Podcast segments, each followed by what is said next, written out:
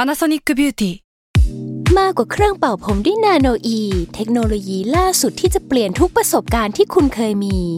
นาโนอีมอยส์เจอร์พลัสเพิ่มความชุ่มชื้นให้เส้นผมหลังใช้งานมากขึ้นถึง 18 เท่า พร้อมชะลอการเฟดของสีผมสำหรับคนชอบทำสีผม ดูแลความชุ่มชื้นทั้งเส้นผม หนังศีรษะและผิวคุณ Panasonic NA0J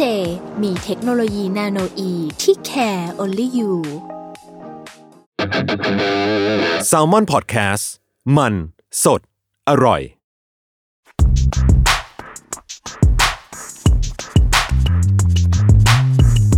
สนิกออนไซต์ รองเท้าผ้าใบเลเวอร์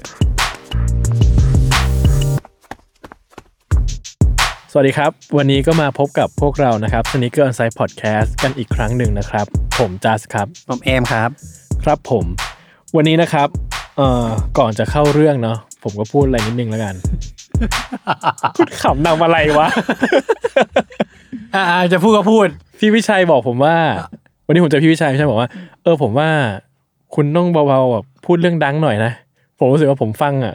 มันก็เหมือนกูเคยไดยินแล้ว อ่ะ หลายรอบแล้วอะไรเงี้ยเออมันก็จริงอ่ะเนาะ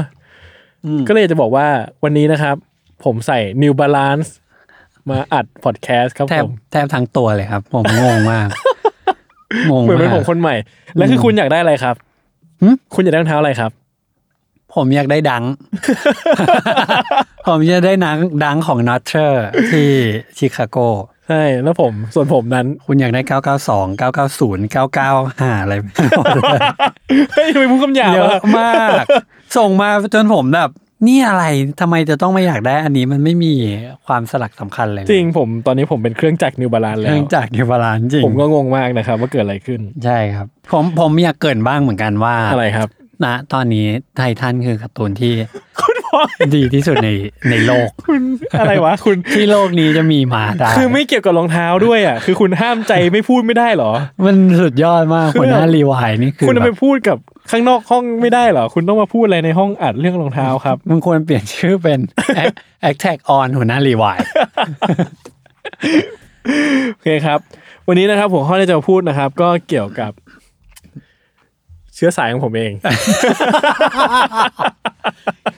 ไม่ได้อะอันนี้ไม่ได้เลยอะ ไม่ได้ อันนี้ไม่ได้ไม่ได้ ไม่ได้เหรอ คือคืองี้คือหัวข้อเนี้ยครับ ปกติ อันเนี้ยผม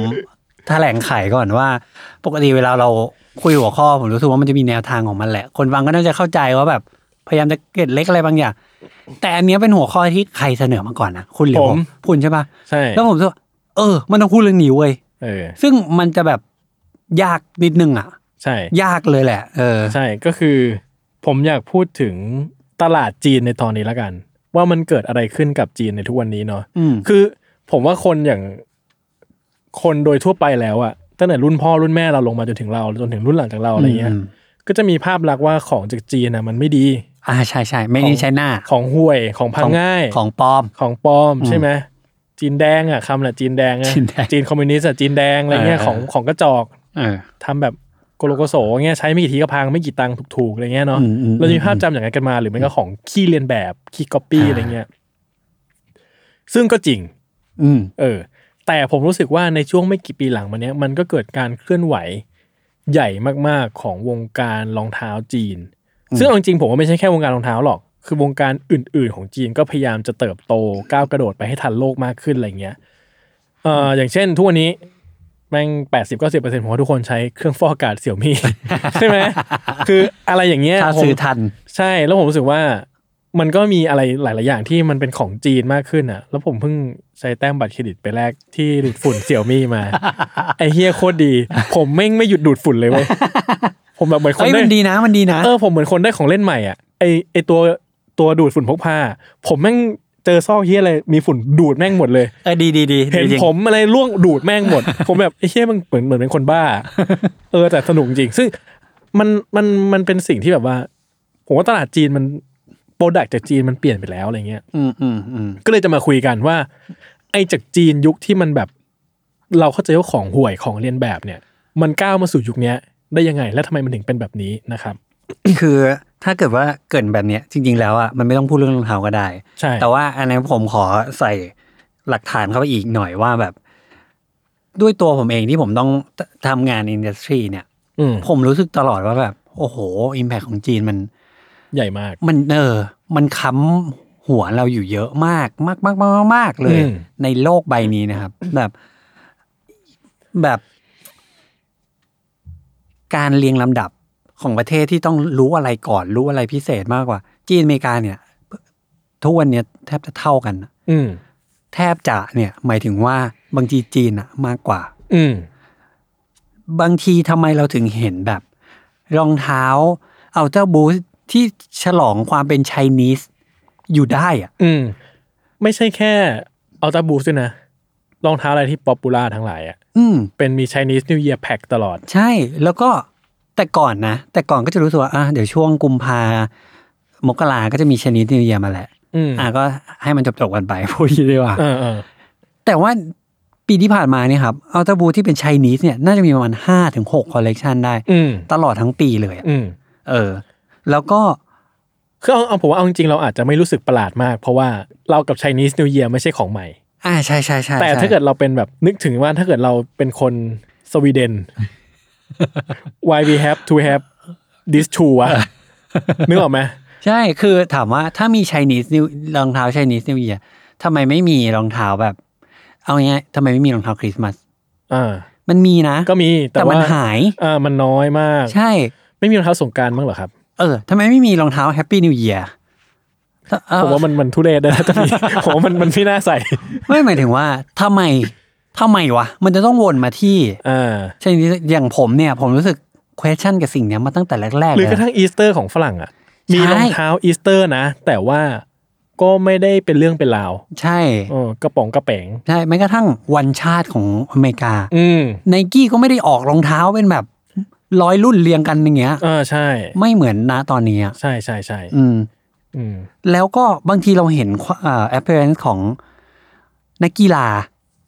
อย่างพวกพวกเราดูบาสเนี่ย เฮ้ยทำไมอยู่ๆไปเซ็นกับแบรนด์จีนวะ อืม ครั้งแรกเลยที่รู้สึกว่ามีนักบาส NBA ไปเซ็นรองเท้าแบรนด์จีนมา มึงคิดได้ไงของมึงวะ มึง อืม ไม่ไปเซ็นไนกี้อ่ะ อืม หรือแอร์จอแดนอ่ะ อืม ก็ไม่เข้าใจเว้ย จนถึงทุกวันเนี้ย อืม มากขึ้นมากขึ้นมากขึ้น เดี๋ยวผมจะพูดเรื่องนี้เหมือนกัน อืม แล้วก็อีกอย่างหนึ่งคือทำไมนักบาสเนี่ย NBA ระดับโลกเลยนะทำไมเวลาเปิดตัวรองเท้า มึงจะไปเมืองจีนอยู่ได้วะ อืม แม่งไปทุกคนเลยนะ แล้วเมืองไทยทำไมไม่มา คือเขาบางครั้งเขาไม่ได้ไปปารีสด้วยซ้ำอะ เออ บางครั้งเขาไม่ได้ไปลอนดอน โตเกียวไม่ใช่ เขาต้องไป จีน เซี่ยงไฮ้ไงเออไปจีน ใช่ อะไรเงี้ยทำไมวะทุก อืม ปีทุกคนตลอดเวลา เออ มันทำให้ผมรู้สึกว่าแบบ คือมันอาจจะเป็นการทึกทักไปเองนิดนึงว่า มึงประเทศไทยอะมันอยู่ติดมากเลย ผม แบบคือ อ่า คือไม่ได้บอกว่าเฮ้ยให้เลยมา ไม่ใช่ เออ แต่แค่รู้สึกว่าโห จริง ๆ มันใกล้กับเรามากเลยนะ อืม มันรู้สึกว่าสิ่งเหล่านี้มันกำลังจะถึงเราแล้วอะ อืม แต่ทำไมมันไม่ถึงวะ อืม เออ แล้วมันไม่ได้ไปถึง เพราะว่าไปดูจริงๆอะเหมือนเขาอยู่หัวขบวนอะ เออ ที่มีแค่เขาคนเดียวด้วยนะ เออ กับเราอยู่ท้ายๆขบวนเลยอะซึ่งคันด้วยใครไม่รู้แบบเพียบไปหมดเลย เออ มันถึงได้แบบเป็นอีกอันหนึ่งที่ที่เป็นความสงสัยของผมมานานแล้ว อืม จนกระทั่งปีที่แล้วอ่ะผมตัดสินใจที่จะไปเอ็กซ์โปหนึ่งของจีนมีชื่อว่า Intersect เดี๋ยวไว้เล่า แต่ว่า อันเนี้ยเดี๋ยวให้จัดขอค่อยๆไล่ว่า อืม มันก่อร่างสร้างตัวสิ่งเนี้ยขึ้นมายังไง อืมโอเค ผมอยากจะพูดถึงเคสบางเคสที่เรา มันเคยเกิดขึ้นในจีนก่อนแล้วกันนะเรื่องเรื่องลิขสิทธิ์ทั้งหลายอะไรเงี้ย ม คือเราก็คงได้ยินตลอดแหล้วว่าจีนมันก๊อปของเยอะ อืม หรืออะไรเงี้ย ซึ่งมันจะมีเคสมันๆที่ผมก็จะยกมาเล่าคร่าวๆแล้วกัน เอ่อผมจำช่วงปีไม่ได้นะ แล้วก็ข้อมูลค่อนข้างหายากแล้วตอนเนี้ย ก็คือเคสอมตะอันหนึ่งก็คือลุยเวเติงกับหลุยวิตตอง อ่ะไหนเอาคอยทีคอยที ลุยเวเติง กับ กับหลุยวิตตอง ซึ่งลุยเวเติงเนี่ยมันเป็นการออกเสียงหลุยวิตตองแบบภาษาจีน โอ้ยตายตายตาย แล้วสิ่งที่เกิดขึ้นนะครับ ผมเล่าให้ไวนะ คือมันมีพ่อค้าในจีนคนหนึ่งอ่ะพบช่องโหว่ทางกฎหมาย ที่ตัวหลุยจริง ๆ อ่ะ ไม่ได้จดทะเบียนสินค้าประเภทกระเป๋าในจีนไว้ ประเภทกระเป๋า ใช่ไม่ได้จด คือ ทะเบียน รอง สิน เท้า ค้า เสื้อ ไว้ ผ้าจะมี เออแต่กระเป๋าไม่ได้จด อ่ะ ทีเนี้ยไอคนนี้มันเลยไปจดลุยเวเติงขึ้นมา อ่ะ มีเครื่องหมายสัญลักษณ์การค้าเป็นโมโนกรัมเหมือนอะไรกันเปียบเลยนะ อืม แต่ไม่เคยออกสินค้าของตัวเองขึ้นมา แต่ถือถืออสิทธิ์ไว้ อ่า สิ่งที่เกิดขึ้นคือ ถ้าหลุยเอากระเป๋ามาขาย จะทำกระเป๋ ในจีนในในในที่เนี้ยหลุยจะผิดกฎหมาย โดนจับโดนยึดของ ซึ่งไอ้คนนี้ก็บอกว่าทางเดียวที่หลุยจะขายได้ ที่จะยอมให้หลุยขายได้ก็คือ ต้องมาซื้อ ต้องให้เขาอะเป็นคนขายเป็นดีลเลอร์ อ่ะ หรือก็ซื้อสิทธิ์ของเขาไปในราคาเท่าไหร่ไม่รู้ที่แพงมาก โอ้แล้วทุกวันนี้ยังเป็นอย่างนี้อยู่ปะ ผมไม่รู้ เพราะว่าข่าวมันมาแค่นั้นเหมือนกัน เอออ่าอ่าอ่า ซึ่งผมว่าไอ้เชี่ยนี้มันโคตรโหดเลยอะแล้วมัน เออ แบบมันมันหัวใสในแบบที่อะไรวะ จริงเหมือนเหมือนไปนั่งค้น เออ ใน ช่ สิทธิบัตรในเรื่อง ใช่ การจดลิขสิทธิ์แล้วก็เออเอากูเอาเนี้ยกูหาง ใช่แล้วแม่งมันมากหัวเฮ้ยเฮียซึ่งผมพูดว่าสิ่งเนี้ยแม่งคุณจะแทบไม่เห็นที่ไหนเลย ถ้าไม่ใช่จีน ใช่แล้ว จ ก็ ริง เออ อันนี้ผมแชร์ได้อีกอันหนึ่งว่าแบบเมื่อกี้ที่จะบอกว่า ตอนนี้ไม่รู้ว่าเป็นไงแล้วอะคือบางครั้งที่ผมต้องหาข้อมูลรองเท้าจีนอะมันแบบโคตรยาก ๆ ใช่ผมว่าข้อมูลมันหายากมาก ใช่ เออ แบบมันไม่ใช่แค่ยากที่เป็นภาษาจีนนะ อืม อันนั้นก็ยากแล้วนะ อืม แต่คือกูต้องไปหาที่ไหนวะ ใช่ เออ แล้วข้อมูลแบบผมว่าบางทีมันไม่ถูกจัดระเบียบดีๆอ่ะ ใช่ มัน เพราะเขา หยก เพราะเขาไม่ได้ใช้โลกแห่ง แห่งเรา เออโครม Facebook YouTube เขาไม่ได้ใช้อ่ะ เออใช่ เออเขามีของเขาอะ ใช่ครับอ่ะเคสดังๆ ถัดมาอีกเคสหนึ่งคือ Uncle m a r t i a n อังเคิลมาเชียน และ Under Armour ผมแนบรูปไว้ให้คุณเห็น อันนี้ไม่ได้อ่ะ คุณเห็นโลโก้ใช่ไหม ผมเห็น ผมเห็นครั้งแรกผมขำกากอะแบบพี่อะไรวะ คือแล้วมันมีไอ้นี่ด้วยอ่ะ รองเท้าครับเออรองเท้าเคอรี่ปะไม่ไม่น่าจะชื่อไม่ใช่หรอกไม่ใช่เคอรี่รองเท้ารองเท้าบาสปะ ของเคอรี่เลย เคอ ครับ รี่เลยใช่ไหม ใช่ครับ เออ ที่ของอันเดอร์ m เมอร์ก็เป็นโลโก้ u ันเดอร์ m เมอร์แหละ โอ้ยตาย แต่ของอังเคิลมาเชียนคือเหมือนกัน แต่เป็นโลโก้อังเคิลมาเชียน คือนั้นนี้อยากให้ลองตอนนี้ผมดูโลโก้ของอันเคิลมาเชียนอยู่เนี่ยครับ มันมันเจ็บใจอ่ะ ตรงที่แบบอ๋ออยู่ตั้งใจจะก๊อปทั้งแบบจริง ๆ อ่ะ ใช่ เพราะว่าเหมือนคำว่า คือตอนแรกผมอ่าอ่านว่า under uncle เนี่ยมันพอที่จะรีเลทอาร์เมอร์กับมาเชียนมันเรียกกันยังไงวะ เอออ๋ อ๋อมันคือการเอาตัวตัวอักษรที่มีฟอนต์อยู่ในนี้อยู่แล้วอะ เออ A R M O U R มาพยายามจะสลับให้เป็นคำใหม่ เพื่อจะได้ไม่ต้องสร้างฟอนต์ใหม่อะ เออ ก็เลยได้คำว่ามาเชียน แล้วโลโก้มันเหมือนกันจนทุเรศอ่ะ โอ้ย ใช่ครับ เออ ก็ประมาณก็มีอันนี้อยู่นะครับ อืม แล้วเหมือนว่าก็มีฟ้องร้องกันไป แล้วก็เข้าใจว่าอันเดอร์ m เมอร์ชนะไปมั้ง ใช่เพราะรองเท้ามันเหมือนเป๊ะเออ คือแค่โลโก้ก็ เออ อีกอันหนึ่งครับ อันนี้สุดข สุดค ำยี่ห้อชิโอดันและแอร์จอแดนชิโอดันเนี่ย คือคำว่าจอแดนในภา ำ ษาจีน อ่าอ่าอ่า ชิโอดัน จอแด น โลโก้อะ โอ้ย เป็นจัมแมนในท่าอื่น คือจัมแมนของเราที่เราคุ้นเคยคือ กระโดดฉีกขาใช่ไหม เออ อันนี้เป็นกระโดดเหมือนแบบจะวางบอลน่ะ เออออ เป็นจัมแมนเหมือนกันแต่จัมแมนคนละท่า มันเป็นเหมือนรูปไมเคิลจอแดนสักรูปหนึ่งที่เคยมีมาในประวัติศาสตร์ ใช่ ที่ไม่ได้สลักสำคัญอะไรอะ ใช่ แล้วเขามาทำเป็นเงาใช่ปะ ใช่ ก็เป็นจัมแมนของเชียวดัน ไม่ได้ว่ะ ซึ่งรองเท้านะครับที่นี่คือแม่งเหมือน เลย ใช่ เหมือนแบบเหมือนไปซื้อของในโรงงานมาที่เขายังไม่ขายแล้วก็ล็อก เออล็อโลกโลโก้ โก้แล้วเอาของกูใส่อะไรเงี้ย ใช่ใช่ซึ่งแม่งเหมือนเป๊ะได้ยินว่ามีการฟ้องร้องเหมือนกัน แต่ก็ไม่มั่นใจว่าเกิดอะไรขึ้นเหมือนกันนะครับ อืม คิดว่ามีอัปเดตแต่ผมผมไม่ผมตามไม่ทันนะครับ อืม อีกอันหนึงคือ Supreme NYC และ Supreme อืมอืม อ่า และ Supreme NYC คืออะไรอ่ะ เออ และ ก็ Supreme ธรรมดาคืออะไร Supreme ก็นิวยอร์กไม่ใช่เหรอ ใช่ตอนนี้งงแล้วว่าว่าอ่านแว็บแรกหลายคนอาจจะงงว่า อันไหนของจริงนะ อืม Supreme NYC ครับ เปิดช็อปที่เซินเจิ้นหน้าตาเหมือน Supreme ทุกอย่าง ยกเว้นไอตัวโลโก้โมโนแกรมอ่ะจะมีวงกลมข้างในเขียนว่า NYC อยู่ในนั้นด้วย อ๋อโลโก้สุพรีมจะมีติ่งข้างบนเป็นเหมือนแบบ เวลาเขาใส่ตัว R เทรดมา ใช่ใช่แต่นี่จะเป็นติ่งกลมๆ เขียนว่า NYC ซึ่งแม่งเหมือนกันทุกอย่างเลยอะแต่มันไม่ได้เกี่ยวอะไรกับซูพีมเลย คือผมแบบอะไรวะทำไมถึงมีสิ่งนี้เกิดขึ้นได้วะอะไร เงี้ เงี้ ย ยเออ ซึ่งไม่แน่ใจว่าเกิดอะไรขึ้นเหมือนกันนะครับ คือผมไม่ค่อยแน่ใจเรื่องซูพีมกับจีนนะ เพราะว่าผมกำลังจะพูดเรื่องถัดไปด้วย อันนี้พูดเห็นว่าแม่งมีซูพีม NYC ที่แม่งอยู่ในเซินเจิ้นอะ แต่ปั๊บ ที่แม่งเหมือนสูพรีมจีนเป๊ะๆ เสร็จปั๊บไม่ใช่เท่านี้นะครับ มันมีครั้งหนึ่งนะครับ ที่เอ่อแบรนด์ลีก็เฟกแบรนด์หนึ่ง อืม จากอิตาลี อืม นะครับ ที่ชื่อสูพรีมอิตาเลีย ผมคิดว่าถ้าเกิดคนที่อยู่ในตามข่าวสตรีทแฟชั่นมันจะรู้จักเรื่องแบรนด์นี้แหละ เพราะว่ามันเป็นข่าวดังช่วงแบบหลายปีก่อนเหมือนกันอะไรเงี้ยสูพรีมอิตาเลียเนี่ยมันเคสคล้ายๆกับลูอีเวเติงอะ อ่า คือซูพรีมเหมือนไม่ได้จดทะเบียนสินค้าที่อิตาลี แล้ว ไอคนเนี้ยแม่งก็เลยไปจดสูพรีมที่นั่น อืม ก็เลยกลายเป็นสูพรีมอิตาเลีย ที่เหมือนสูพรีมทุกอย่างนะครับ เราเลยเรียกแบรนด์แบบนี้ว่า legal fake เพราะว่าแบบมันเป็นแบบ า ของปลอมที่ถูกกฎหมายอ่ะ าา เออ า นะครับ เหมือนกันเป๊ะเลยนะครับ ซึ่งผลกับผลพิจารณาจากสายอิตาลีปรากฏว่าซูพรีมอิตาเลียเป็นผู้ชนะคดีนะซูพรีมแพ้ที่อิตาลีนะนะครับ แล้วก็เครื่องหมายเนี้ยถูกต้องตามกฎหมายอิตาลีทุกอย่างนะ ซึ่ง ครับ ซึ่งมันเหมือนจะมีไปคอลแลบอะไรกับใคร ใช่ นี่ผมเลยจะเล่าต่อ อ่า เพราะว่าสิ่งที่เกิดขึ้นเนี่ยคือซูพรีมอิตาเลียเคยจะบุกตลาดจีนหลายครั้งมาก ๆ ครั้งหนึ่งคือปี 2018 เนี่ยซัมซุงถ้าคุณจำได้นะซัมซุงเคยประกาศว่าจะคอลแลบกับซูพรีม อ่ะ แล้วทุกคนก็งงว่า เฮ้ย อะไรวะ อะไรวะ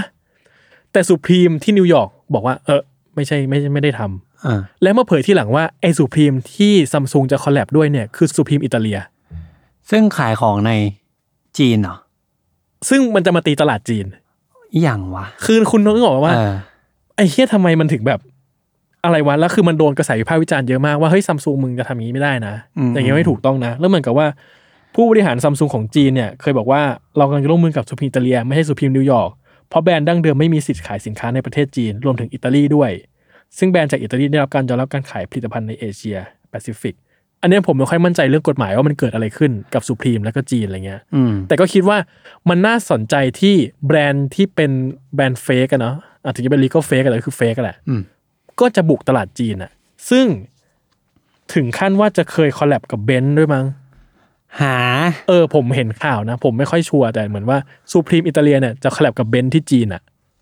เออ คืออะไรอย่างเงี้ยผมผมรู้สึกว่ามันมันมันน่าประหลาดใจว่า คือเราไม่มีทางเห็นอะไรอย่างนี้ในที่อื่นในโลกนะ เออ แล้วมันไปถึงตรงนั้นได้ยังไง ใช่มันไปถึง ปะ ไปถึงแบรนด์แบบแบรนด์อย่างซัมซุงแบรนด์อย่างเนี้ยคือ ใช่ จะทำอย่างนี้กับกับในจีนได้อะครับ เพราะสุดท้ายผมจำได้ว่าซัมซุงสุดท้ายก็ถอนไป ใช่ ยก ใช่ เลิกไป ใช่แต่เพราะมันโดนกระแสวิพากษ์วิจารณ์เยอะนั่นเองนะครับ อืม ก็เนี่ยอันนี้เป็นเคสมันๆของเรื่องเครื่องหมายการค้า เรื่องการละเมิดแล้วกันเนาะทีเนี้ยผมก็รู้สึกว่าแต่จุดเปลี่ยนจริงๆ ที่ทำให้จีนน่ะก้าวเข้าสู่ตลาดรองเท้าโลกอ่ะ อืมอืม มันคือ NBA นี่แหละ อ่า คือถ้าเราต้องทำความเข้าใจคือเหยาหมิงอะเป็นผู้เล่นจีนที่ดังมากใน NBA เนาะแล้วก็ทำให้จีนน่ะเครซี่กับบาสมากๆอะไรเงี้ย อืมอืมอืม แล้วทำให้คนตลาดบาสในจีนมันกลายเป็นตลาดที่ใหญ่มากๆอะไรเงี้ยครับ อืม ตลาดหนึ่งอะไรเงี้ย ซึ่งเอาจริงๆนะผมว่าในโลกเนี้ยตลาดอะไรก็ตามอ่ะถ้าคุณจะขายสินค้าคุณก็จะอยากเอาจีนให้ได้อ่ะ ใช่ เพราะว่ามันใหญ่มากจริง อืม ในโลกเนี้ยจีนอ่ะถ้าอุตสาหกรรมหนัง จีนอินเดียคือสิ่งที่วงการหนังอยากจะบุกให้ได้ฮอลลีวูดนะแต่อินเดียไม่มีทางบุกได้ เพราะว่าเขามีของเขา เพราะอินเดียเขามีบอลิวูดแล้วเขาไม่ดูอย่างอื่น อ่าอ่า เขาชอบของเขาอย่างนั้น ซึ่งผมว่าอันเนี้ยมันเหมือนกับเคสนี้นะ เออ ก็คือจีนก็มีของเขาเองอะทำให้บางอย่างอะมันสู้ไม่ได้ เออ เออ ใช่ ซึ่งทีเนี้ยผมรู้สึกว่าก่อนที่เราจะมองภาพจีนว่าแม่งทำตามทำตามทำตามใช่ไหม อืม แต่ไอการที่จีนต้องเริ่มมาบุก NBA มากขึ้นน่ะ เริ่มบุกตลาดบาสมากขึ้นน่ะทำให้เขาเริ่มไปไซายสัญญากับผู้เล่นออกซิกเนเจอร์ชูมากขึ้นเรื่อยๆนะครับ ซึ่งคนที่ผมอยากพูดถึงเนี่ยก็จะมีใคร มีเดเวนเวดขวัญใจผม ซึ่งเวดเนี่ยโหผมแม่งเส้นทางเขาเนี่ยซิกเนเจอร์เขาแรก ๆ คือออกกับคอนเวิร์ต เออ เคยได้อยู่จอแดนแบนด้วย เออ คู่สองคู่ประมาณเนี้ย และสุดท้ายก็มาจบที่ที่หลีหนิง อืม นะครับ อ่าโดเวนเวดเดี๋ยวผมจะค่อยคุยกับคุณเรื่องแบบทำไมถึงเขามาถึงมาเซ็นกับจีนกันนะครับซีเจแมคคอลลัมก็หลีหนิง คนนี้ก็ก็ดั ค ง นนี้ก็เก่งคนนี้ก็ ก็เก่ เก่ ง ง ซีเจแมคคอลลัมก็เก่งเลยฮะอย่างเวดนี่ผมว่าแม่งก็เป็นการ์ดแบบฮอลเฟมอ่ะ เออเขาเป็นตำนานคนหนึ่งอะ เออใช่ไหมเคลย์ทอมสัน คนนี้ก็สุดยอด อืม เซ็นกับแอนต้า อืม นะครับกอร์ดอนเฮเวิร์ดคนนี้ก็เก่ง คนนี้เก่ง ปีนี้เก่งกว่าเดิมอีก ใช่ก็เซ็นกับแอนตานะครับแล้วจอห์นลอนโดก็เป็นการ์ดระดับท็อปท็อปคนหนึ่ง เออรอนโดเนี่ยจำได้ว่าเป็นคนแรกๆเลย เออ ที่ไปเซ็นแบบเนี้ย อ่าก็เซ็นกับแอนตา อืมหลังจาก นะครับ ที่พี่อยู่หลังจากที่อยู่ในกี้มาแล้วตอนนั้นเขาเก่งมาก อืม พีคด้วยนะ อืม แล้วอยู่ๆก็หลุดไป อืม เซ็นกับแบรนด์จีนเฉย อืมครับแมทธิวเดลาเวโดวา อืม นะครับเซ็นกับพีคคือแมทธิวเนี่ยเดลลี่เนี่ยเป็นคนออสเตรเลีย อืม ที่ดังมาก ๆ ในซีรีส์ที่คลีฟแลนด์เจอกับ Warrior วอริเออร์ า แล้วประกบเคอรี่แน่นมาก อืม หนึบมากก็ดังขึ้นมาจากตอนนั้น ก็เส้นกับพีค อืม นะครับโทนี่ปาร์เกอร์คนนี้ก็เป็นการ์ดที่สุดยอดมากๆ ของโลกคนหนึ่ง อืมอืม เส้นกับพีคเหมือนกัน รองเท้าโทนี้พีคโทนี้ปักเกอร์ในเมืองไทยเนี่ยขายดีนะ หรอ เออเขาบอกว่าใส่ดีแล้วก็ทน เออ ใช่ ถูก ใช่เพราะพีคเนี่ยจุดเด่นเขาคือนะ ผมว่าแม่งเหมาะตีตลาดไทยมากเลยอะเพราะว่าทน ถูกคุณภาพดี อืม เล่นพื้นปูนอะไรเงี้ยเหมาะเลย อืมอืม เนาะมีอีก The White Howard อืม ก็เป็นเป็นบิ๊กแมนที่ดังมากๆ ก็ก็ไม่ได้กระจอกอะ่ะเออถึงอาจจะไม่ใช่ยุคที่เขารุ่งเรืองที่สุดแล้ว อื อะ่ะ ม ก็ยังเป็นชื่อชั้นที่ดีอยู่ ใช่คนเนี้ยอยู่ Adidas มาก่อน ซึ่งตอนนั้นนะเป็นตัวท็อปของ Adidas เลยนะ อืม แล้วก็เป็นแบบเป็นท็อป5ของของลีกด้วยอะ อืม พีคเนี่ยผมน่าจะเป็นตอนที่เขาเริ่มเริ่มตกลงมา ใช่เริ่มตกมา อืตอนนี้หลุดแหละ ตอนนี้ไม่ใช่พีคแล้วด้วย อืมอืม อืม นั่นแหละครับสเตฟานมาบิลลี่ อื คนนี้ผมพูดหน่อย ผมเพิ่งดูหนังใน Netflix เรื่องหนึ่ง อืม อาคิด The Kid from Coney Island อืมอืม ผมสงสัยมาตลอดว่าสเตฟานมาบิลลี่หายไปไหน อืม ปรากฏว่าไปเล่นอยู่ในจีน ใช่ แล้วแม่งเป็นเหมือนจอร์แดนของจีนอ่ะ เออเออเออ คือแบบมีมิวเซียมของตัวเองที่จีนนะครับ คือมันขนาดนั้นน่ะ ใช่ใช่ ซึ่งสเตฟานมาบิลลี่เซ็นกับ 361 300 361ดีกรี อืมอืมอืม นะครับ ก็ประมาณนี้ผมที่ผมรู้สึกว่าแม่งเป็นบิ๊กเนมที่เราแบบจะคุ้นชื่อกันได้ที่เคยเซ็นกับจีนอ่ะ ทีเนี้ยผมก็เคยสงสัยเหมือนคุณว่าทำไมคนคนนี้แม่งต้องไปเซ็นกับจีนวะมันมันมีความสำคัญอะไรอย่างเงี้ยปรากฏว่า การที่เขาเซ็นกับจีนอ่ะคือจีนให้ข้อเสนอให้ออฟเฟอร์ที่ดีมากกว่าการเซ็นกับแบรนด์ใหญ่ บางครั้งถ้าคุณเซ็นกับแบรนด์ใหญ่เนี่ยคุณจะไม่ได้ซิกเนเจอร์ชูของตัวเองนะ อ่า คุณอาจจะต้องไปใส่รองเท้ารุ่นที่เขา ใช่ ทำออกมา ใช่ คุณอาจจะ เพื่อที่ แค่ จะตีตลาดเฉยๆ ใช่ อะ คุณอาจจะมีแค่ PE ใส่ ก็คือมีสีเฉพาะ ใช่ มี Player Exclusive ให้คุณ ใช่ ใส่สีนี้สีนี้อะไรเงี้ย แต่รุ่นเนี่ยมันจะไม่ได้ชื่อแบบจอแดน ใช่ใช่ มันจะไม่ได้ชื่อโคบี้อย่างเงี้ย ใช่ ซึ่งที่จีนเนี่ยเขาให้ดีลเนี่ย ผมไม่รู้เรื่องตัวเลขหรอกคิดว่าเยอะอยู่ดี แต่เขาให้ซิกเนเจอร์ชูคุณอะเขาให้เลก a ซีเขาให้คุณได้เป็นเจ้าของแบรนดิ้งไลน์รองเท้าของตัวเองอะซึ่งผมว่ามันเป็นออฟเฟอร์ที่ดีของการที่ ถ้าเกิดว่านักกีฬาเห็นว่านี่คือเส้นทางที่เขาจะสามารถ develop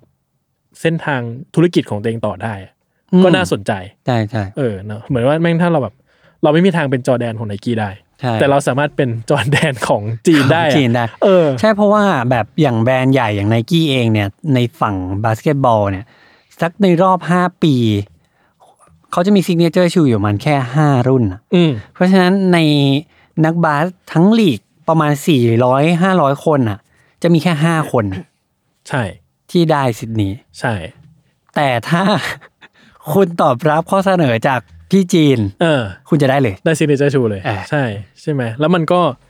ก็โอเคอ่ะ เป็นเรื่องใหญ่เป็นเรื่องใหญ่ เป็นเรื่องใหญ่แล้วผมก็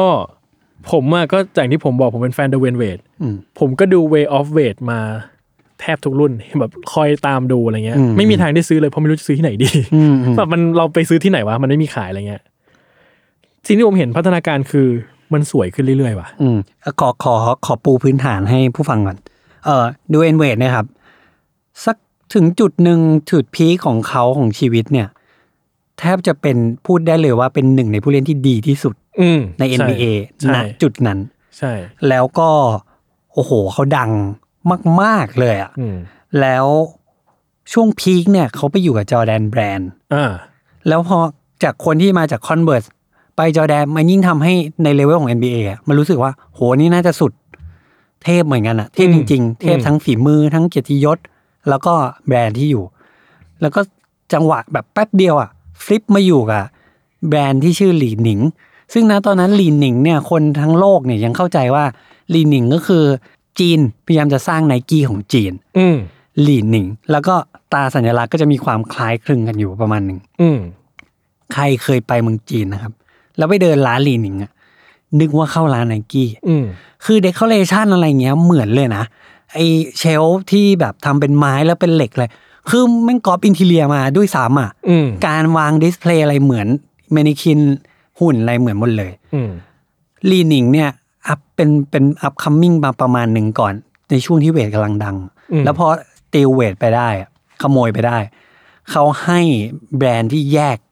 ออกมาจากลีนิงเหมือนไนกี้มีแอร์จ r แดน อ่า แยก ใช่ มา ให้ให้ way of w e i g h t ใช่ชื่อว่า way of weight อืม เออเวทที่เป็นชื่อเป็นชื่อเขาเป็นนามสกุลเขาแล้วก็กลายเป็นว่าเวทเนี่ย รักกับลีนิงจนณตอนนั้นผู้เล่นดัง ๆ ที่ต้องเปลี่ยนแบรนด์ถึงสามครั้งเนี่ย ไม่ปกตินะครับ อืม ดูเหมือนไม่ค่อยไม่ค่อยมั่นคงอ่ะ อืม เหมือนจะต้องเปลี่ยนอีกอะกลายเป็นว่า ณ ปัจจุบันจนเดเวนเวดเลิกไปแล้ว เขาเซ็นสัญญาตลอดชีพไปแล้วนะ อืม กับ Way of w e i g h t คือกลายเป็นจอแดนของลีดินเนี่ย ใช่ใช่เราในช่วงระหว่างการจากตรงนั้นมาถึงตรงนี้เนี่ย ผมรู้สึกว่าความแบบนั้นมันมันหายไปแล้วอะ เออ มันแบบลีนิงก็คือลีนิง ใช่ เออ ใช่ ซึ่งผมอะรู้สึกว่า สิ่งที่เห็นนะจากรองเท้าเวทอะ อืม คือ improvement ของของการดีไซน์ ของอะไรของที่เรื่องของการดีไซน์ต่างๆที่ทำให้หรือคอนเซปต์ต่างๆ ที่มันเอามาประกอบเป็นตัวรองเท้าอะมันแข็งแรงแล้วมันน่าสนใจมากขึ้นเรื่อยๆอะไรเงี้ย อืม ซึ่งผมรู้สึกว่านี่คือจุดที่สำคัญมากที่ผมเห็นในรองเท้าจีนนะ ที่ยุคแรก ๆ มันแบบโคตรบ้านๆบื้อ อืม ๆทื่อๆแบบไม่ได้น่าสนใจเลยอะไรเงี้ย คล้ายๆบ้าง เออ แล้วก็แบบแต่มันเริ่ม improvement ขึ้นเรื่อยเพราะว่าในความเห็นผมผมรู้สึกว่า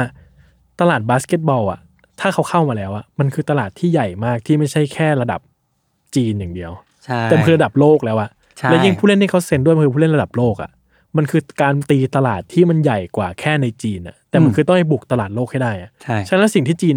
สิ่งที่แบรนด์จีนต้องทำมันคือการอัพคัมมิ่งเพื่อไปเป็นมาตรฐานเดียวกับแบรนด์ระดับโลกอื่น ๆ ให้ได้ ทั้งดีไซน์และคุณภาพต่าง ๆ ในทุกด้านอะไร อื เงี้ย มอืมอืม ผมรู้สึกว่านี่คือการยกระดับแบรนด์ของการพยายามยกระดับแบรนด์ของจีนทั้งหลายอะที่ว่าพอมันเริ่มเข้ามาในเกมแบบที่มันเป็นตลาดโลกมากขึ้นอ่ะมันก็พัฒนาตัวเองมากขึ้นเพื่อให้อยู่ในนั้นได้ อืม อืมทุกแบรนด์เลยนะครับ ที่ผมเห็น ซึ่งเนี้ยผมก็เลยจะไฮไลท์ลีนิงขึ้นมา เพราะว่าผมว่าลีนิงเนี่ยเป็นแบรนด์ที่ทุ่มเทกับการพัฒนาตัวเองสินค้าตัวเองมาก ๆ ให้มันดีที่สุดอะซึ่งผมก็จะไล่ไปหน่อยว่าเฮ้ยลีนิงเนี่ยตอนแรกเริ่มเดิมทีเนี่ย สินค้าโคตรหน้าตาแบบเหมือนกอบชาวบ้านมา อย่างที่คุณบอกเลย แบบดูไม่ได้แตกต่างจากรองเท้าผ้าใบทั่วไปที่เราเห็นได้จากแบรนด์อื่นๆอะ มีบางคู่แบบหน้าตาเหมือนของ Adidas มากอะไรเงี้ย แล้วก็มีแบบมีแบรนด์ที่แบบเอ้ยแม่งหน้าตาเหมือนสเก็ตเชอร์เหมือนนู่นเหมือนนี่อะไรเงี้ย ออกอย่างนี้มาประมาณหนึ่งนะครับ จนมันก็เดเวล็อปตัวเองขึ้นมา กลายเป็นแบรนด์ที่แบบไอ้เชี่ยรองเท้าแม่งผมไปเจอคู่หนึ่งไม่รู้ชื่อรุ่นนะคือชื่อรุ่นแม่งหายากมากหลายรุ่นนะแม่งมีไฟตรงลิ้นรองเท้าอะเปิดไฟได้อะมันเป็น LED อะคือเปิดไฟได้ทำไมวะ อ่า ทำไมเราถึงต้องการ LED ที่ลิ้นรองเท้าวะ อ่าอ่าเริ่มเริ่มมีอะไรที่ เริ่ม แบบ เออเริ่มลองเล่นอะไรบางอย่างอะไรเงี้ย อ่าอ่า แล้วหลังๆก็เริ่มแบบเริ่มดึงดีไซน์แบบรองเท้าเทรลมาใช้ ที่กระแสช่วงนี้มันกำลังนิยมมากขึ้นอะไรเงี้ยนะครับเออเริ่มอิงสไตล์จากรองเท้าแฟชั่นทั้งหลายอะพวกรองเท้าแบรนด์แฟชั่นทั้งหลายอะแบรนด์ดังๆบาเลงเซียกาหรืออะไรเงี้ย อืม ก็เริ่มเอาอิเลเมนต์เซอร์ๆแบบนั้นมาใช้กับตัวเองบ้างอะไรเงี้ย อืม ผมก็เห็นว่ามันเกิดจากการพยายามดึงกลิ่น ดึงองค์ประกอบต่างๆ เข้ามาสร้างรองเท้าของตัวเองอะ อืมอืม เพื่อให้มันแบบมันอยู่กับเทรนด์โลกไปเรื่อยๆ คือจริงๆ ไอ้เซตเนี้ย ผมเห็นมันมีแฟชั่นโชว์อะไรเป็นแบบเป็นเรื่องเป็นราว เอาจริงผมแยกไม่ได้ ว่าเซตไหนคือเซตไหน เพราะมันเยอะมาก ผมก็แยกไม่ได้ แต่ผมจำได้ว่านี่คือครั้งแรกที่เห็นว่าลีหนิงจากที่ เอางี้ดีกว่า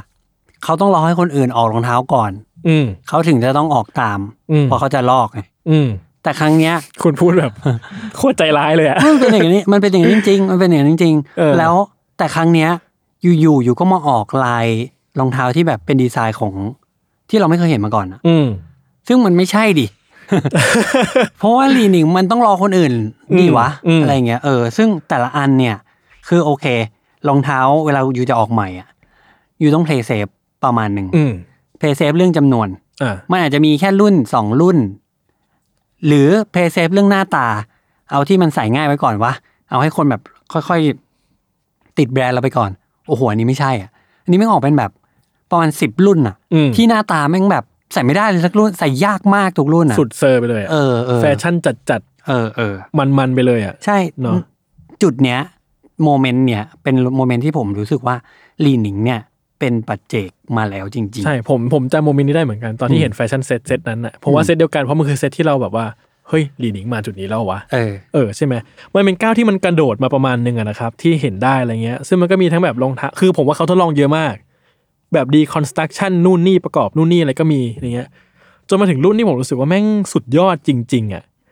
คือแม่งก็แบบดูไม่ออริจินอลขนาดนั้นนะ อืม แต่ก็มีความแบบมันก็ไม่เหมือนใครว่ะ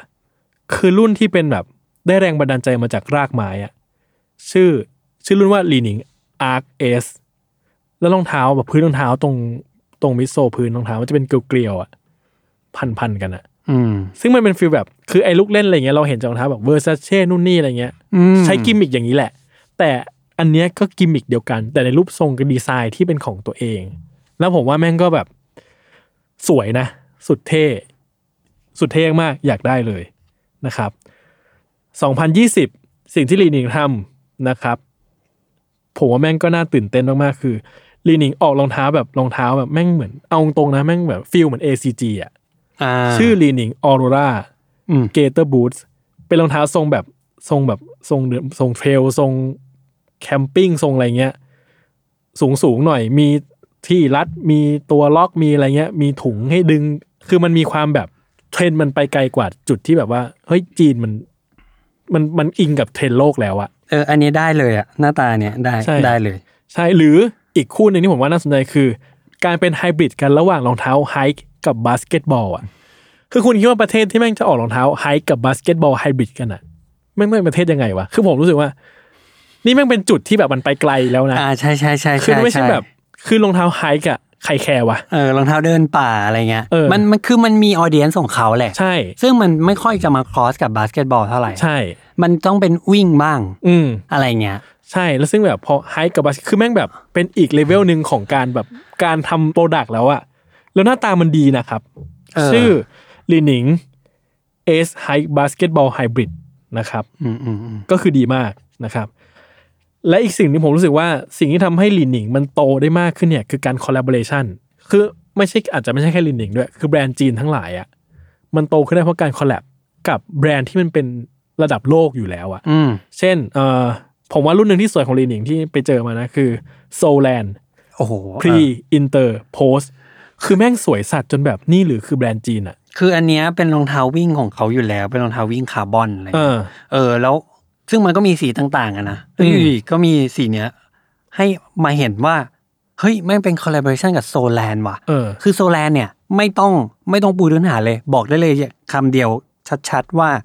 เคยมีไนกี้ดังโซแลนอะ เออ คือมันยังมีเลยอะ เออ แล้วโอ้โหอยู่ไปสติลมาได้อะ ใช่ และไอ้รุ่นเนี้ย Pre Inter Post เนี่ย อืม รุ่นชื่อรุ่นว่า Pre Inter Post ชื่อรุ่น คือคุณดูหน้าตามันดิ อืม คือแม่งแบบผมโคตรอยากได้อ่ะ หน้าตาไม่งนึกว่าแบบโปรโตไทป์ไนกี้เอาจริงๆปะ เออ คือไม่เคยเห็นนะ แต่ถ้าให้เดาว่าเป็นรองเท้าจากแบรนด์ไหนอะจะเดาไม่พ้นไนกี้อาดิดาส จริงใช่ อย่างนั้นเลย เออ ถ้าปิดโลโก้ไว้อะไรเงี้ย เออ เพราะมันเหมือนเลยนะครับ สิ่งที่เกิดขึ้นเมื่อ 2020 นะครับ มีอีกครั้งหนึ่งคือเป็นคอลเลกชัน30 ปี ครบรอบ 30 ปี Fall Winter นะครับ อืม คอลแลบกับแจ็คกี้ชาน เฉินหลงของเรา ซึ่งมันดูตลกนะว่าแบบ เฮ้ย แบรนด์มันจะไปคอลแลบกับเฉินหลง แต่เฉินหลงเนี่ยออเดียนส์เขาคือทั่วโลกอ่ะ ใช่คือถ้าให้นึกว่ามันจะคอลแลบกับใครวะที่คนจีนที่คนมันรู้จักมากที่สุดอะ เออ ว่าชนหลงอะ ใช่ ถูกถูกต้องแล้วอะ แล้วมันแบบว่า ผมเป็นคอมบิเนชันที่มันที่ผายเลยอะ าา คือมันแบบเฉินหลง อ่า กับแบรนด์อย่างหลี่หนิง อืม มันจะออกอะไรวะ อ่าจริงจริง แล้วมันจะแบบมันจะเห็นอะไรวะ แล้วมันมันก็น่าตื่นเต้นนะ คือผมไม่รู้ฟีดแบ็กว่าในโลกเนี้ยแม่งตอบรับว่าอะไรนะ ใช่ แต่อย่างน้อยผมว่ามันสร้างไอดีนิตี้ให้แบรนด์มันแข็งแกร่งขึ้นมาก ใช่ คืออันนี้ก็คล้ายๆกับที่คุณบอกว่าเอารองเท้าบาสมาลงกับรองเท้าเดินป่า ๆ อืม มันคือการที่อยู่ไปจับกับคอลแลบกับแอคเตอร์อะ อืม หรือคอมเมเดี้ด้วยซ้ำอะ อืม มันมีเหรอแบรนด์ไหนทำแบบเนี้ย อืม เขามีแต่จะคอลแลบกับแบบศิลปินฮิปฮอป อืมอืม นักกีฬาอะไรเงี้ย อืม เออ อีกอันหนึ่งครับเป็น Atmos ลีหนิง รุ่นไททัน ไททันอืม ซึ่งรุ่นนี้ก็ยังมีขายในบ้านเราอยู่ อืมอืม ผมโคตรชอบเลย ผมรู้สึกว่านี่คือดีไซน์ที่มันล้นแต่ว่าไม่ได้ทุเรศ อืมม คือมันล้นแบบที่ไม่มีแบรนด์ไหนทำหรอกอย่างเงี้ย ใช่มันจะต้องแบบแต่งตัว จัดจัดๆอะ จัดๆประมาณนึง เออ แต่ว่าไม่ได้แบบ อีน่าเกลียด คือเป็นความล้นที่แบบว่า โหคือความล้นที่แบบว่าแม่งสุดสุดเต็มที่ของมันอะ ม นะครับซึ่งดีมาก อีกอันหนึ่งโหอันนี้ก็คือระดับโลกเหมือนกันริกรอส ริกรอสผมแม่งแบบอหย่างวะแม่งไปโทรหาริกรอสได้ไงวะเนกอะปะ ริกรอสนี่คือ JC นะ ริกร ริ อก รอ ส ส JC นะนี่มันเลเวลนี้นะ เออริกรอสนะ ฟิฟ ค ตี้ รับ เซนอะไรเงี้ยมินเนม เอออ่ อ่ะมึงไปเอาริกรอสมาได้ไงวะ ลิกลอสกับคอลแลบกับ Way of Weight อืม e s c e n t กับ Way of Weight 7 นะครับ ซึ่งรองเท้าแม่งก็โคตรแบบโคตร extrovert เลยอะ อืม แต่ว่าก็สวยในแบบ extrovert อะคือผมว่ามันก็ไม่ได้ทุเรศเลยอะ อืมอืม เออคือคือไม่ใช่แบบเราจะใส่อะแต่ว่า เฮ้ยแม่งก็ถูกถูกคอลแลบถูกจัดวางมาอย่างดีว่ะอะไรเงี้ยหรือแม้กระทั่งลีหนิงกับ X Large X Large เนี่ยก็เป็นแบรนด์ที่แบบ ผมว่าคนชาวไทยอาจจะไม่ค่อยคุ้นเคยกัน คือรู้จักกันบ้าง แต่ว่าไม่ได้แบบว่าติดหูคนไทยมากนัก อืม อะไรเงี้ย แต่ก็เป็นแบรนด์ระดับโลกที่ก็น่าสนใจนะ แล้วผม ดูคอนเซปต์ของดิสเพลย์ที่เขาเป็นรูปโปรโมทอะคือแม่งโคตรสวยเลย ม คือแบบ ม คือโคตรมีดีไซน์และสวยมาก เออ แล้วรองเท้าอะไรก็ดูดูหน้าตาดีอะดูแบบดูดีเลยอะแล้วก็ออกเสื้อผ้าคู่กับรองเท้าเนี่ยมาเป็นเซ็ตเป็นคอลเลกชันเลย อันนี้เป็นอันหนึ่งที่ดูตะวันตกมาก เออใช่ดูแบบดูตะวันตกมากๆเลยอะไร ๆ อย่างเงี้ยนะครับ อืม หรืออีกแบรนด์หนึ่งที่เราเพิ่งแม่งเพิ่งเจอกันไปไม่นานนี้นะครับ ที่เพิ่งขายกันไปคือแอนต้าเนส อืม กับซาลาเฮเบมบูรี อืม นะครับ ที่แม่งโคตรสวยเลยอะ อืมอืมอืม สวยสวยมาก คือผมมารู้สึกว่าอันเนี้ยด้วยความที่ผมเป็นแฟนเซเลฮีเนี่ย ผมก็จะไบแอดไปทางเซเลฮีนิดนึง เอ อ ว่าเป็นเพอเขาอย่างเงี้ยเหรอ เวอร์นิดนึง ผมรู้สึกว่าแบบคือเขาอ่ะถามว่าเซเลฮีเนี่ยเขาผ่านหลายแบรนด์ เออ เฟซเขาจริง ๆ เป็นแบรนด์อะไรเนี่ย เออ มันยังไม่มี เออ ดีฟายขนาดนั้นนะ เออ แล้วเขาคุณบอกว่าเขาเป็นนิวบาลานไม่ได้ เออ เขามากับนิวบาลานแค่ปีเดียวเองเลย เออเออ แต่ว่าการที่เขาเลือกผ่าถัดไปอาชัดที่สุด อาจจะเป็นเวอร์ซาชี เออ ที่เขาเป็นฟู้ดแวร์ดีเรคเตอร์อยู่ที่นั่น อยู่ช่วงหนึ่งเลยอะตอนนี้เพิ่งจบกันไป อืม แล้วการที่เขาเลือกว่าผ่านเส้นทางถัดไปอ่ะคือแบรนด์ในจีนอ่ะ อืม เก่งมากเลยอ่ะ เออ แบบยิ่งเก่งเข้าไปอีกอ่ะ เออ แล้วคือเขาผมว่าเขาเป็นคนที่เชื่อในดีไซน์ อืม ว่าดีไซน์มันต้องดีด้วยตัวของมันเอง เพราะฉะนั้นอ่ะมันไม่ได้เกี่ยวกับแบรนด์ มันไม่ได้เกี่ยวกับนักกีฬา อืม มันคือดีไซน์ อืม เขาก็เลยเทคความเชื่อเขาอ่ะไปทำกับแอนท่า อืม แล้วผมว่ามันเป็น execution ที่ออกมาแล้วแบบ ใช่คนคนนี้ชื่อในเรื่องนี้จริง ๆ ก็คือ ถ้าอยู่มีโอกาสที่จะดีไซน์อ่ะ อืม อยู่ทำให้มันดีเว้ย อืม เออ ส่วน ซึ่ง จะแบรนด์จีนแบรนด์อะไรอีกเรื่องหนึ่ง ซึ่งผมอะไม่ได้มองในมุมนี้ คือผมเข้าใจผม อืม ผมแค่มองว่าการที่แบรนด์จีนเอาคนอย่างนี้มาคอลแลบกับตัวเองได้อะคือมันก็ต้องสร้างความน่าเชื่อถือบางอย่าง อ่าม ากๆ แล้วก็ ผมว่ามันไม่ง่ายนะการทำงานกับดีไซเนอร์ระดับโลกอะ อืม แล้วผมรู้สึกว่าการที่ทำให้เขาเชื่อใจและยอมทำงานกับแบรนด์เราได้อะแม่งเป็นเรื่องใหญ่มากอะ อืม ผมว่าอันเนี้ยคือ power ที่แบรนด์จีนมันกำลังมี และสิ่งที่มันได้ payback กลับมาคือ ความน่าเชื่อถือหรือก็ identity ที่แข็งแรงขึ้นของตัวแบรนด์เองอะ อืม ซึ่งว่าอันเนี้ยเป็นสิ่งที่การคอลแลบแบบเนี้ยอาจจะขายได้เยอะไม่เยอะไม่รู้อะแต่ว่ามันสร้างเฟสให้แบรนด์มันแข็งแรงขึ้นมาก คือเอางี้ดีกว่า คนอเมริกันที่เป็นกลางๆเนี่ยเออชนชั้นกลางๆอะผมว่าเขาเข้าใจแอนท่าลีนิงแหละ อืม เพราะเขาดูบาส อืม ดูนักกีฬา อืม อ่าแต่ว่าคนอเมริกันที่อยู่ในหรือคนตะวันตกอะที่อยู่ในฝั่งแบบนิชหรือไฮแฟชั่นขึ้นมาอีกนิดนึงอ่ะเขาต้องรู้จักเซเลฮี อืม และอันเนี้ยคือการแบบการพาให้เซเลฮีเป็นคนพาสิ่งเนี้ย อ่า ไปสู่ตรงนั้นนะ ใช่ อืม และแม่งสวยจริงๆโคตร หน้าตาผมว่าอันเนี้ยดีเลย อันนี้ ใช่ ดีเลยเว้ย ดีเลย เออ แบบคืออันอันที่ผ่านมาที่คุณเล่าอะไรเงี้ยเออแล้วอันเนี้ยเรามีรูปกันในมือเนอะครับ แต่ว่าอันนี้ลองลองไปเสิร์ชดูรูปก็ได้มันจะยากหน่อย แต่ว่าความคิดของผมเองที่ผ่านมาทั้งหมดอะผมว่ามันล้นเกินไป อืมใช่มันเป็นมันเป็นสไตล์แบบคนจีนแต่งตัวกันไปหน่อย เออเออแต่อันเนี้ย ใช่ ดีเลย ใช่ เออ ซึ่งผมว่ามันน่าสนใจที่ว่าแม่งดิเรกชันมันดูแบบ ไม่ไม่ได้ต้องเยอะแบบจีนอะคือมันเป็นแบรนด์ที่แบบเออมึงทำแบรนด์จีนที่ทำแบบไม่ได้เยอะแบบจีนอะแล้วมันสวยแบบสากลมากๆอะไรเงี้ยนะครับ อืม ซึ่งอ่าที่ผมยกที่มันคอลแลบมาก็ประมาณนี้นะครับ ทีนี้อยากจะพูดถึงอีกแบรนด์หนึ่งที่เป็นแบรนด์แฟชั่นที่ถือว่าเป็นแบรนด์ที่กำลังมาแรงแบรนด์หนึ่งของจีนนะครับ ก็คือซานกวน ผมออกเสียงถูกปะซานกวนซานควน ไม่ทราบเลย เออ เป็นแบรนด์ที่มีพื้นที่ S A N K U A N Z ครับ S A N K U A N Z ซานควนก็ประมาณเนี้ยนะซานควนซานเออซานควนนะครับ เป็นแบรนด์ที่แบรนด์แฟชั่นที่มีเซกเมนต์ในตลาดโลกก็ค่อยๆ มากขึ้นเรื่อยๆ นะครับ สิ่งหนึ่งที่เราแบบครั้งแรกที่ผมเห็นแบรนด์นี้แล้วผมจำได้ก็คือ สิ่งที่เรียกว่า strap on sneaker protector อะ อืม หรือที่เรียกว่าที่ฝรั่งมันเรียกว่า shoes for your shoes อ่ะ อ่าอ่าคือเป็นเหมือนรองเท้าอีกคู่หนึ่ง เออ ที่ต้องมาสวมทับรองเท้าไอ้คู่นี้ คือคอนเซปต์มันเฮี้ยอะไรไม่รู้นะ เออเออ แต่ว่าภาพที่เห็นตอนแรกแบบว่าเฮ้ยเฮี้ยแม่งโคตรบ้าเลยอ่ะ เออเออ แล้วมันก็ดูมันมาก อืม ๆเออซึ่งผมว่าอันเนี้ยแม่งตอนแรกนี่คือสิ่งแรกที่ผมเห็น แล้วผมจับสายตาจับความสนใจผมได้เลยว่าซันควรแม่งคืออะไรวะ อืม แล้วก็ยังมีคอลแลบครับกับ a t x Rising นะครับ อืม เป็นชังกี้สนิเกอร์โปรเทคเตอร์ก็คือเหมือนสิ่งเมื่อกี้แหละที่เราพูดกันไปนะครับ มีคอลแลบกับ Adidas นะครับ อันนี้มีคอลเลกชันขายในไทยคานิวาลมีขาย มีทั้งแบบรองเท้าเสื้อผ้ารองเท้าก็มีมีสองสามรุ่นอะไรเงี้ยแล้วก็มีเสื้อผ้าด้วยอะไรเงี้ยนะครับ คอลแลบกับแบรนด์อย่าง Timberland นะครับ อืม คอลแลบกับ Puma มี 3 รุ่นนะครับ มี Cell Endura มี Kali มี RSX อืมไอไอคอลเลกชันนี้ทำได้ดีนะ เออ คือคนชอบกันนะ อืมเห็น RSX มีขายที่คานิวาเหมือนกัน มีครับ แล้วก็คนก็ตามหาประมาณหนึ่ง เออ รุ่นอื่นไอตัวอื่นผมไม่ค่อยแน่ใจแต่อันนี่เห็นอยู่ อืม มีคอลแลบกับ G-Shock ด้วยนะครับรองเท้าของตัวเองก็มีนะครับ แต่ไม่ได้โดดเด่นอะไรมากสำหรับผมนะ อืม แต่รู้สึกว่าไอ้แบรนด์อย่างเงี้ย มันกลายเป็นว่ามันกินตลาดใหญ่ขึ้นในในโลกแฟชั่นน่ะ แล้วก็สามารถคอลแลบกับแบรนด์ระดับโลกได้เยอะขึ้นเรื่อยๆอ่ะผมว่ามันก็เป็นก้าวกระโดดที่ดีของจีนคือเป็นก้าวที่มันใหญ่ขึ้นอ่ะ แล้วผมว่าจากการที่เห็นมาทั้งหมดอ่ะคือไอ้แน่นอนแหละว่าไอ้ไอ้ส่วนของลิขสิทธิ์ ส่วนของอะไรที่มีปัญหา มันก็ยังเกิดขึ้นอยู่แหละ แต่เราก็ได้เห็นการเติบโตบางอย่างขึ้นของแบรนด์ในจีนเอง แล้วก็การพัฒนาทั้งคุณภาพแล้วก็ก็การออกแบบอะไรเงี้ย ที่มันมุ่งไปสู่การเป็นระดับเดียวกับตลาดโลกมากขึ้นอะไรเงี้ย ทีเนี้ยไอสิ่งที่ผมสนใจก็คือ ถ้าผมจำไม่ผิดผมได้ยินจากพอดแคสต์ของอาจารย์วัฒนามั้งเขาพูดเรื่องว่าแบบ จริง ๆ แล้วเนี่ย อเมริกาแรกเริ่มอ่ะมันก็มีภาวะแบบละเมิดลิขสิทธิ์เยอะมาก อ่าเหรอ เออ แล้วเหมือนกับว่าองค์ความรู้ที่โลกมีอ่ะเมื่อก่อนหน้ามันอยู่ในยุโรป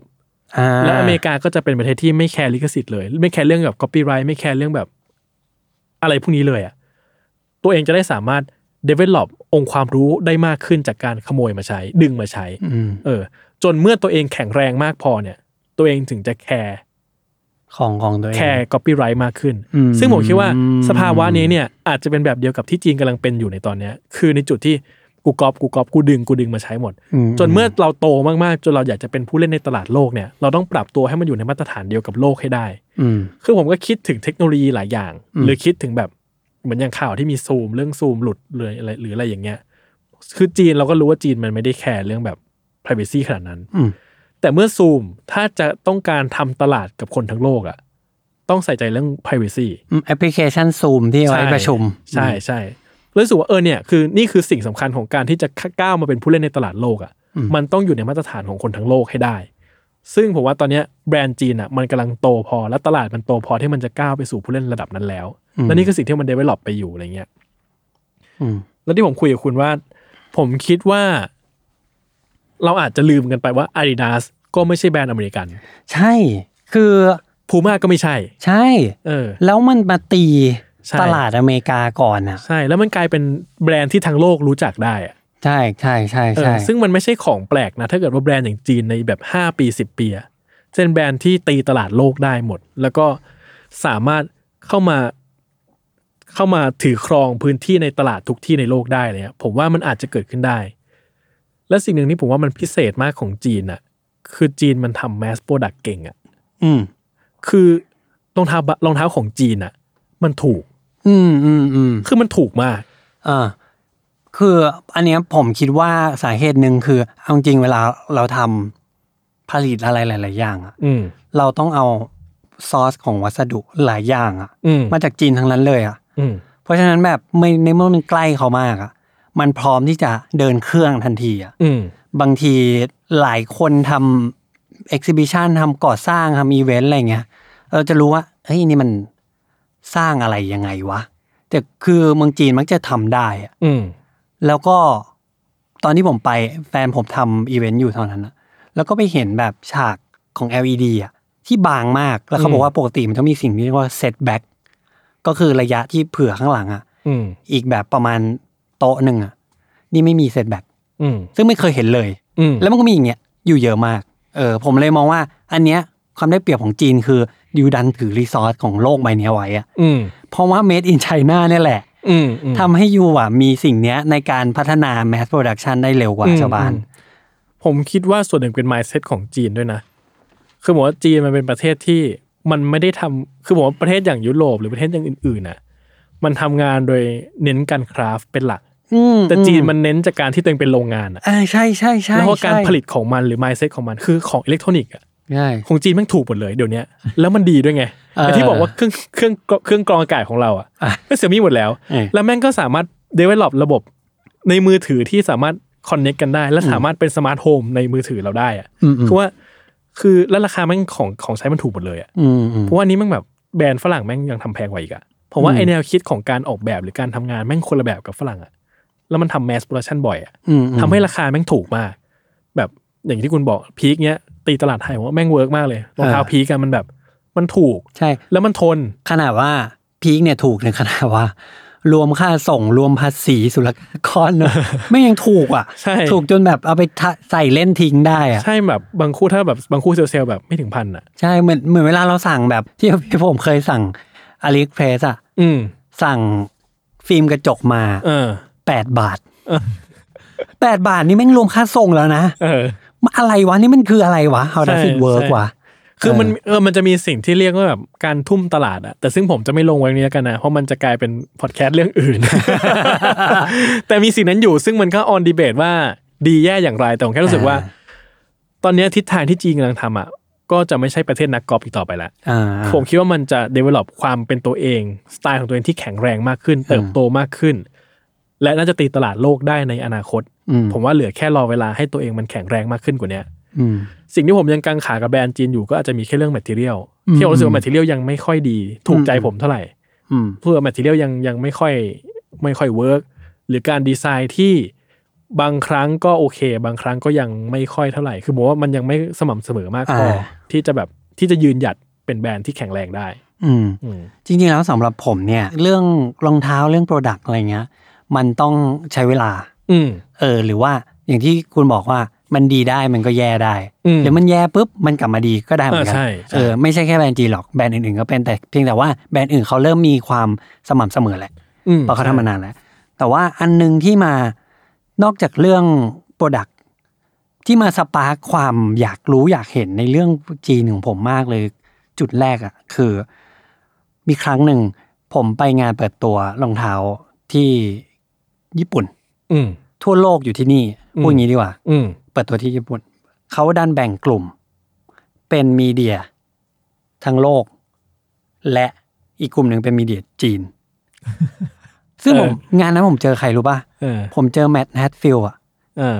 ผู้ก่อตั้งเว็บไนท์คิกอะ เออ อยู่ในกลุ่มผมอะ เออ ผมเจอเจอรัลที่เป็น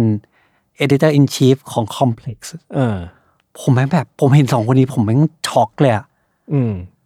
แต่ว่าเป็นกลุ่มจีน เสร็จปุ๊บ สิ่งที่เกิดขึ้นคืองานนั้นเป็นงานเปิดตัวรองเท้าวิ่งครับ พอทำอะไรเสร็จถ่ายเถยปุ๊บ ก็แยกไป ไปวิ่งเทส แล้วผมก็เด๋อเด๋อๆหลง ไปอยู่ในมีเดียกลุ่มจีน อืม ที่แม่งคนจีนทั้งหมดเลยแล้วอ๋อากูหลงวะเออแต่ไม่เป็นไรมันคงเหมือนกันแหละ แล้วก็ไปอาวิ่งไป แล้วผมก็มันจะมีคลิปหนึ่งที่ อันเนี้ยหลายคนน่าจะจำได้ก็คือ ผมแกล้งไปถ่ายรันเนอร์ที่เป็นคนญี่ปุ่น ให้เขาพูดแบบสวัสดีค่ะให้อะไรอย่างเงี้ย อืมอืม เออพอเสร็จปุ๊บก็มีผู้ชายตัวใหญ่ๆเดินมาถามผม ถือกล้องเหมือนกันนะ แล้วก็ถ่ายถ่ายที่ผมว่า แบบยูให้เขาพูดว่าอะไรอ่ะอ๋อพูดว่าแบบเฮฮายเฉยๆอย่างเงี้ยภาษาอะไรภาษาไทยอ๋อแล้วก็แนะนำตัวกันเขาชื่ออัมโมครับเขาบอกว่ามีเดียเขาชื่ออัลซัมอัลซัม อืม มาจากคำว่าออซัมแล้วบอกว่า อ๋อ โอเค เป็นมีเดียจากจีน อ๋อ โอเค โอเค โอเค แล้วก็แบบเขาก็ดู n น c e ดีอ่ะเขาตัวใหญ่ๆนะเสร็จปุ๊บผมก็กลับโรงแรมไป ผมก็ไปเสิร์ชในไอจีในเว็บ ในเว็บเนี่ยหาไม่หาไม่ค่อยเจอ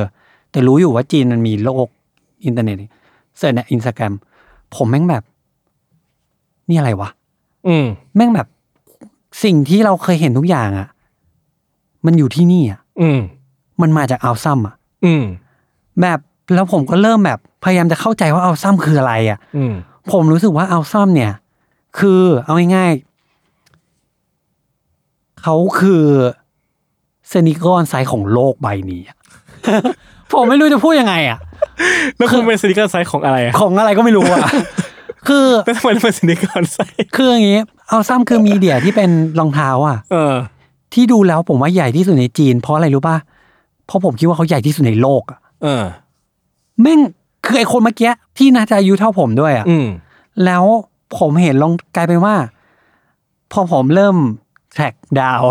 อืม เริ่มแบบรอดูสตอรี่รอดูว่าเขาอัพอะไรอย่างเงี้ย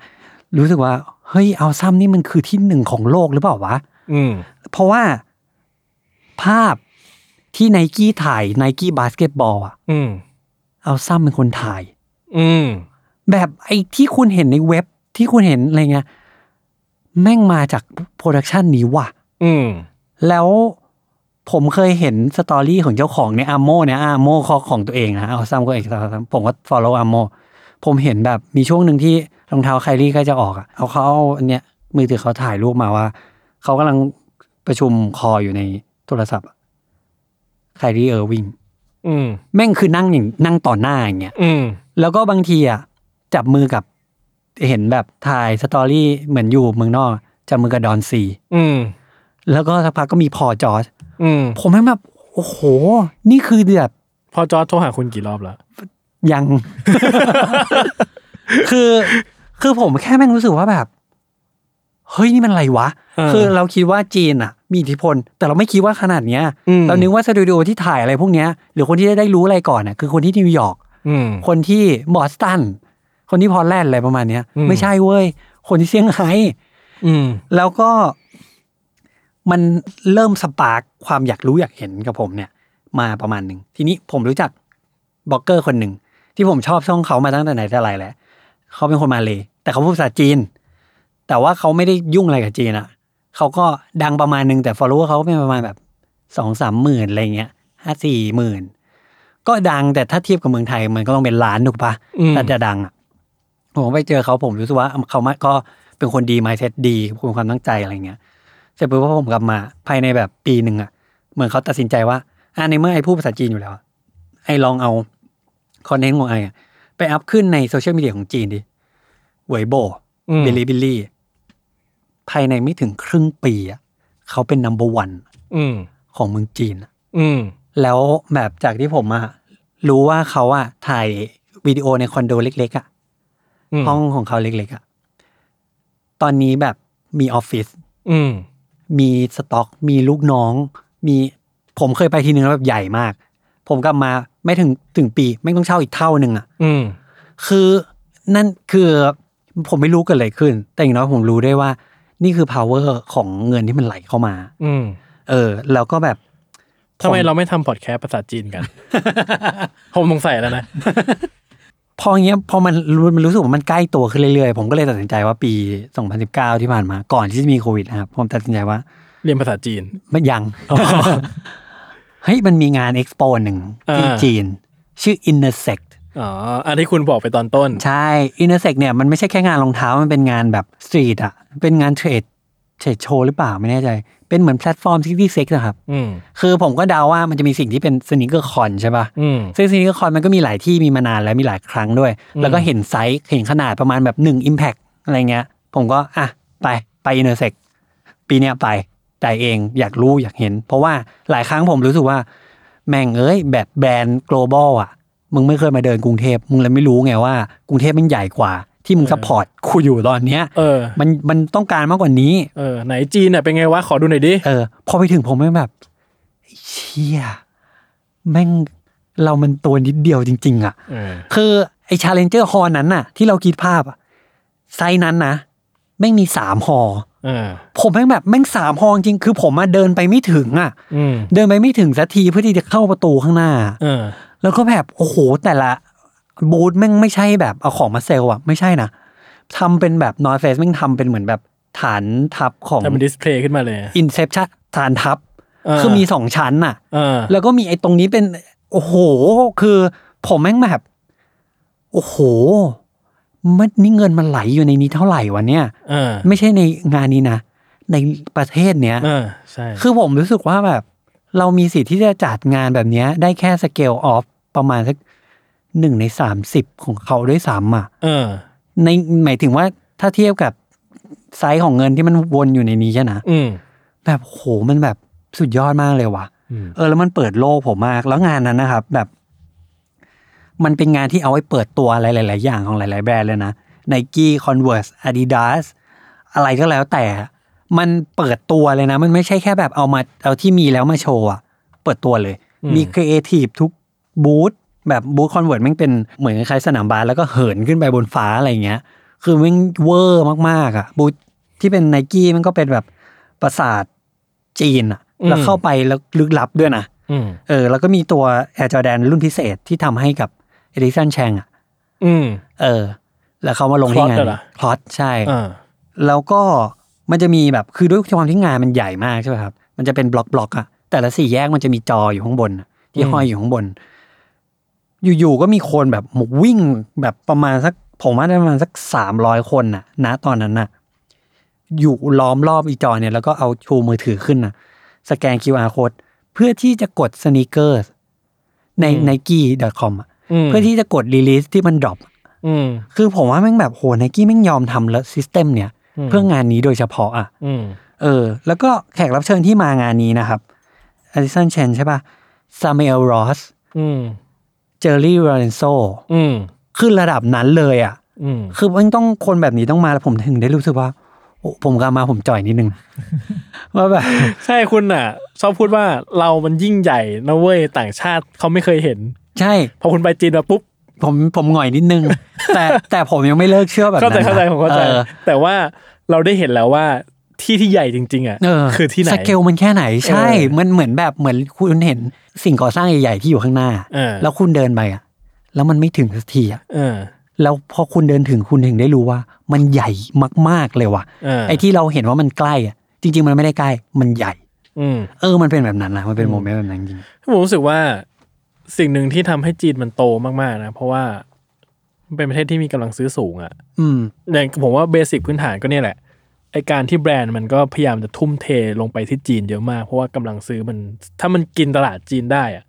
เซกเมนต์ต่อให้กินเปอร์เซ็นต์ได้ไม่เยอะเท่าไหร่อ่ะสมมติกินได้สักสามเปอร์เซ็นจากจีนอะไรเงี้ย แต่มันต้องเท่าไหร่แล้ววะนึกออกไหมมันอาจจะมากกว่ากินเราทั้งรีเจียนอีกอะ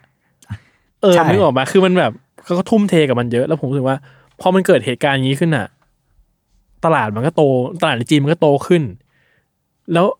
จีนผมว่ามันก็พยายามเอมเป้าให้เป็นที่หนึ่งของมันเหมือนกันนะ อืม มันก็อยากจะเป็นผู้ยิ่งใหญ่อ่ะ อืมอืม คือผมอ่ะส่วนตัวผมไม่ได้ชอบเดเรคชั่นของจีนนะผมรู้สึกว่าผมผมกลัวกับความคอนซูมทุกอย่างของจีนผมว่ามันน่ากลัว อืมอืม ลงสื่อว่าบางทีแม่งหมิ่นเหมศีลธรรมเยอะมากอะไรเงี้ย แต่ก็ต้องยอมรับว่าไอ้มันทุ่มเทในการที่มันจะเป็น